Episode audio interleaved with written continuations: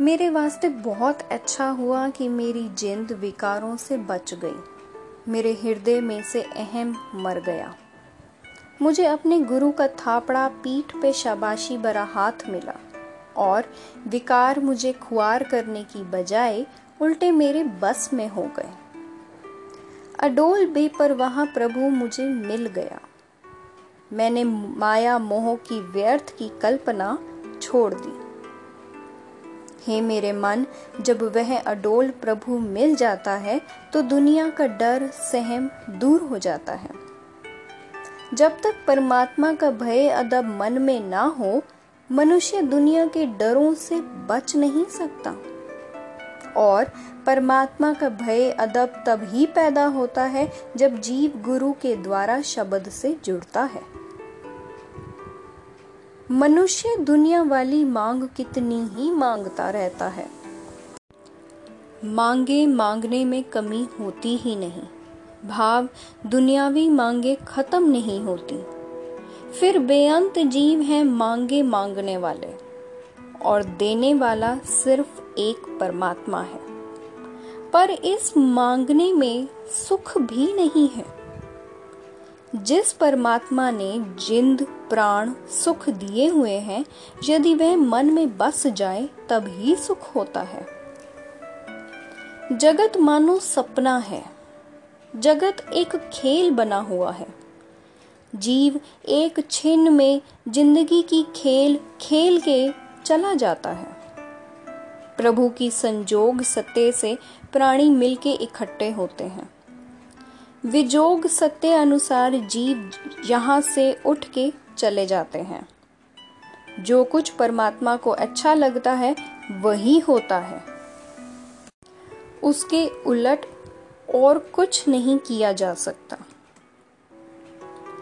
सदा स्थिर रहने वाले प्रभु का नाम ही असल सौदा है और पूंजी है, जिसके व्यापार के लिए जीव यहाँ आया है।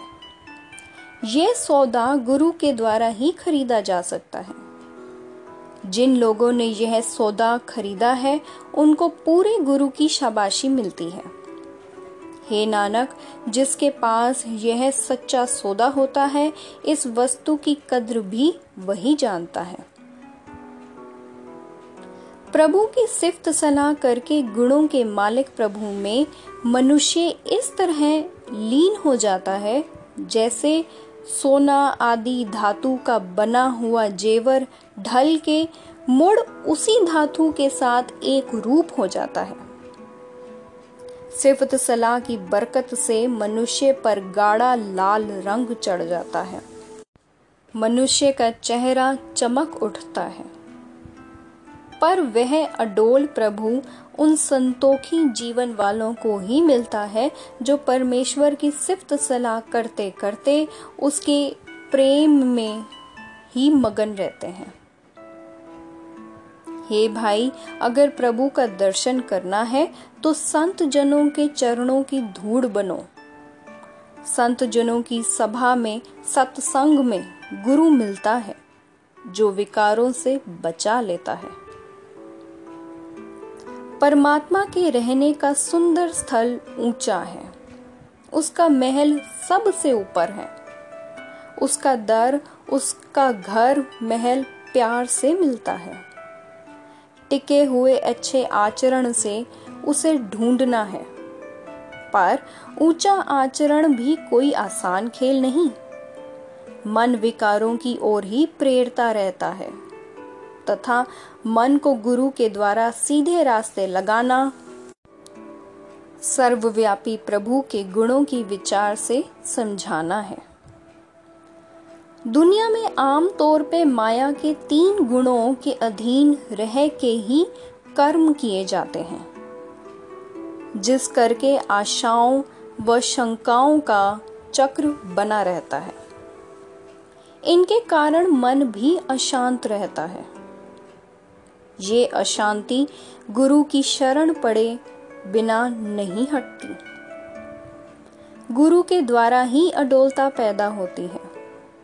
अडोलता में टिके रह के ही आत्मिक आनंद मिलता है।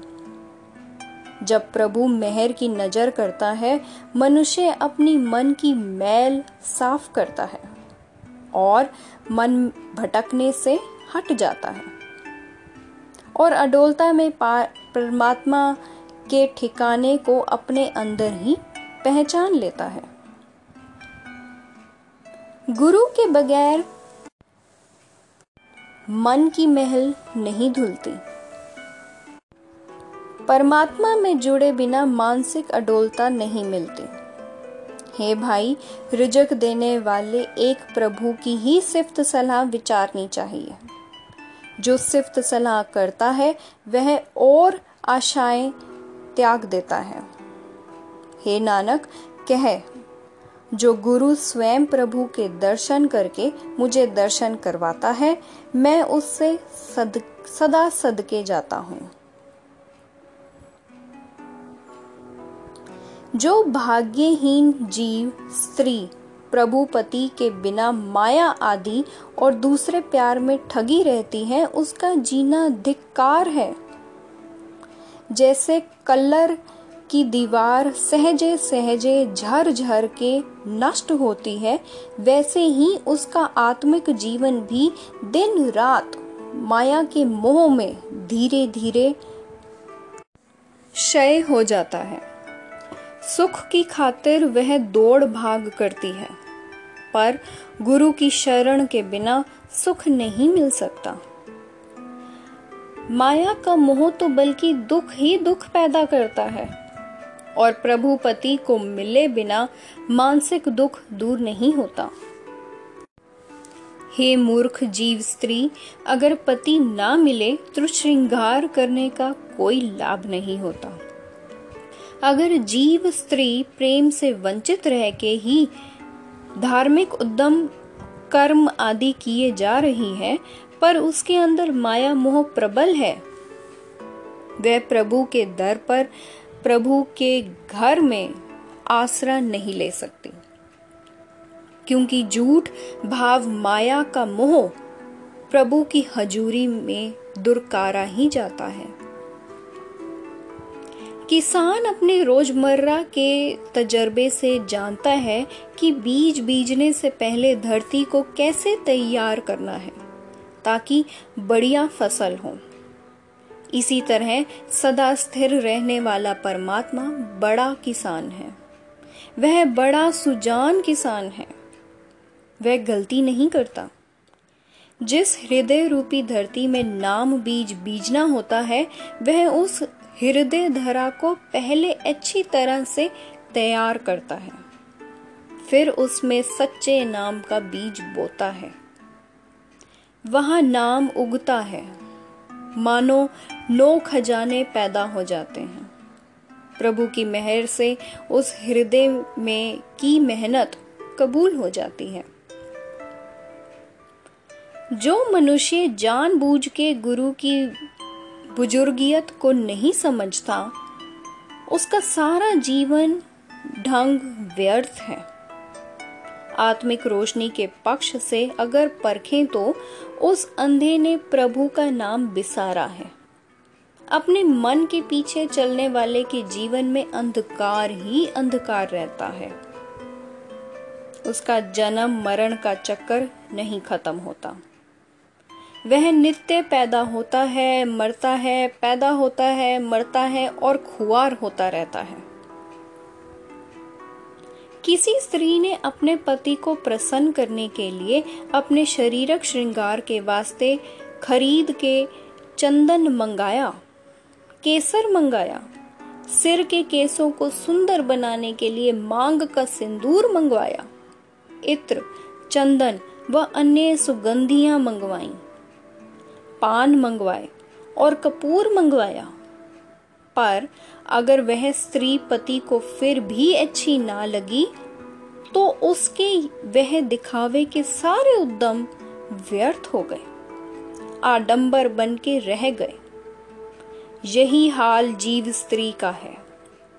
पति प्रभु दिखावे के धार्मिक कर्मों, उद्यमों से नहीं रिझता। जब तक मनुष्य का मन गुरु के शब्द, तीर से विच्छेदित नहीं होता, तब तक गुरु के दर पे शोभा नहीं मिलती। ऐसे मनुष्य के द्वारा बढ़ते गए सारे सुंदर पदार्थ व्यर्थ चले जाते हैं, क्योंकि पदार्थों को भोगने वाला शरीर तो आखिर में राख हो जाता है। सारी शरीरक सजावटें भी बेकार हो जाती हैं। हे नानक, वही भाग्यशाली जीव स्त्रियाँ मुबारक हैं, जिनका प्रभु पति से प्रेम बना रहता है। जब जीवात्मा शरीर में से निकल जाती है तो ये शरीर उजड़ जाता है। इससे डर लगने लग पड़ता है। जो जीवन अग्नि पहले इसमें जलती थी, वह बुझ जाती है। जीवन सत्ता समाप्त हो जाती है। कोई भी श्वास नहीं आता जाता।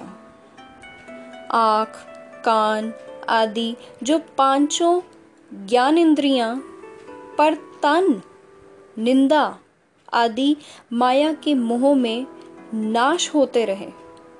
वे भी दुखी हो हो के रोए, भाव नकारे हो हो के मजबूर हो गए। हे मूर्ख जीव, उस अंतिम दशा को सामने लाके परमात्मा के गुण याद कर। प्रभु का नाम जप। सारी सृष्टि गाफिल होके मोहिनी माया की ममता में झूठे अहंकार में ठगी जा रही है। जिन लोगों ने और निरे दुनियावी कामों में लग के परमात्मा का नाम भुला दिया, वो सदा मेर तेर में फंसे रहे। उनके अंदर तृष्णा की आग भड़कती रही। जिसमें खिज जल के वो आत्मिक मौत मर गए। जिनकी रक्षा गुरु ने की, वे तृष्णा की आग से बच गए। बाकी सभी को दुनिया के सारे ठगों ने ठग लिया। पर जो गुरमुख ज्ञान इंद्रिया को सदा संयम में रखता है, उसे प्रभु की कृपा से उस प्रभु का मिलाप हो जाता है। उसकी दुनियावी प्रीत खत्म हो जाती है। उसका माया वाले पदार्थों से प्यार समाप्त हो जाता है। उसका किसी के साथ विरोध नहीं रह जाता। उसकी माया वाली दौड़ भाग खत्म हो जाती है। अहंकार मर जाता है। माया की ममता मर जाती है और क्रोध भी मर जाता है। जो मनुष्य सिमरन की सदा टिके रहने वाले कर्म में लगा रहता है, उसको सदा स्थिर प्रभु मिल जाता है। उसको गुरु की शिक्षा प्राप्त हो जाती है। वह मनुष्य बार बार मरता, पैदा नहीं होता। वह जन्म मरण के चक्रव्यूह से बच जाता है। हे नानक, वह मनुष्य प्रभु के दर पे सुरखुरु होता है और वह प्रभु की हजूरी में सरोपा लेके जाता है। हे मेरे मन, गुरु के शब्द में चित्त जोड़ और इस तरह संसार समुन्दर के विकारों से पार लांग जिस मनुष्य ने गुरु की शरण पढ़कर परमात्मा के नाम के साथ साँझ नहीं डाली, वह मरता है, पैदा होता है, पैदा होता है, मरता है। जिसने नाम नहीं सिमरा, उसका शरीर विकारों में ही जल के मिट्टी हो जाता है, व्यर्थ चला जाता है। उसका मन माया के मोह में फंस के मानो जला हुआ लोहा बन जाता है। फिर भी विकार उसकी खलासी नहीं करते। वह अभी भी झूठ में मस्त रह के माया के मोह का बाजा बजाते हैं। गुरु शब्द से वंचित रह के वह भटकता रहता है। दुविधा उस मनुष्य के ज्ञान इंद्रियों के सारे ही परिवार को मोह के समुद्र में डुबा देती है। जो सुंदर शरीर परमात्मा के अदब प्यार में, परमात्मा की याद में रंगा रहता है जिसकी जीव को सिमरन ही अपने अस्तित्व का असल उद्देश्य प्रतीत होता है, जिस शरीर में अडोल प्रभु का नाम टिका रहता है, वही शरीर पवित्र कहला सकता है। जिस पे प्रभु की मेहर की नज़र होती है, वह बार बार चौरासी के चक्कर की कुठाली में पड़ के तपश नहीं सहता। गुरु के शब्द में रंगे हुए को लोक, परलोक, आदर मिलता है। वह सदा पवित्र रहता है। उसे विकारों की मैल नहीं लगती। उसे ये यकीन बना रहता है कि परमात्मा से सूक्ष्म तत्व पवन बनी, पवन से जल अस्तित्व में आया। जल से ये सारा जगत रचा गया। तथा इस रचे संसार के हरेक घट में परमात्मा की ज्योति समाई हुई है। हे नानक, जिस मनुष्य की गुरु ने रक्षा की, उसको लोक पर लोक में इज़्ज़त मिली। विकार उससे परे हट गए। उसका मन अडोल प्रभु में टिक के संतोष की धारणी हो जाता है। उस पे प्रभु की मेहर की नज़र बनी रहती है। उसका सारा शरीर प्रभु की याद में, प्रभु के अदब में रंगा रहता है। सदा स्थिर प्रभु की ज्योति सदा उसके मन में टिकी रहती है। हे नानक, संसार एक अथाह समुंदर है। अगर गुरु की शिक्षा पर चल के सिमरन की किश्ती बना ले तो इस संसार समुद्र से पार हो सकते हैं। पर अनेकों ही अहंकारी जीव हैं, जो अपनी ही अकल पे गर्व में रह के कुराहे पड़ के पैदा होते हैं और मरते हैं। जन्म मरण के चक्रव्यूह में फंसे रहते हैं। अपनी अकल के हट पर चलने से संसार समुद्र के विकारों में मनुष्य डूबता ही है। जो मनुष्य गुरु की राह पर चलता है, उसको परमात्मा पार लंघा लेता है। गुरु की शरण के बिना ना ही इस संसार समुद्र से पार लांग सकते हैं, ना ही आत्मिक आनंद ही मिलता है। इस वास्ते हे मन, प्रभु दर पे अरदास कर और कह, हे प्रभु, जैसे भी हो सके तू मुझे गुरु की शरण में रख। इस संसार सागर से पार लंगाने के वास्ते मुझे कोई और आसरा नहीं सूझता। जगत एक जंजाल के समान है, जिसमें आगे आगे तो आग लगी हुई है, जो पल्ले पलाए बड़े बड़े वृक्षों को जलाती जा रही है, और पीछे पीछे नए नए कोमल पौधे उगते जा रहे हैं। पीछे पीछे नए कोमल बच्चे पैदा होते आ रहे हैं। जिस परमात्मा से यह जगत पैदा होता जाता है, उसी के हुक्म अनुसार नाश भी होता रहता है। और सदा स्थिर प्रभु हरेक शरीर में प्रचुर लबालब भरपूर है। हे प्रभु तो खुद ही जीवों को अपने चरणों में जोड़ता है। तो खुद ही अपने सदा स्थिर महल में हजूरी में रखता है। हे प्रभु, मेहर कर। मैं हर एक सांस के साथ तुझे याद करता रहूँ। तुझे कभी भी ना भुलाऊं।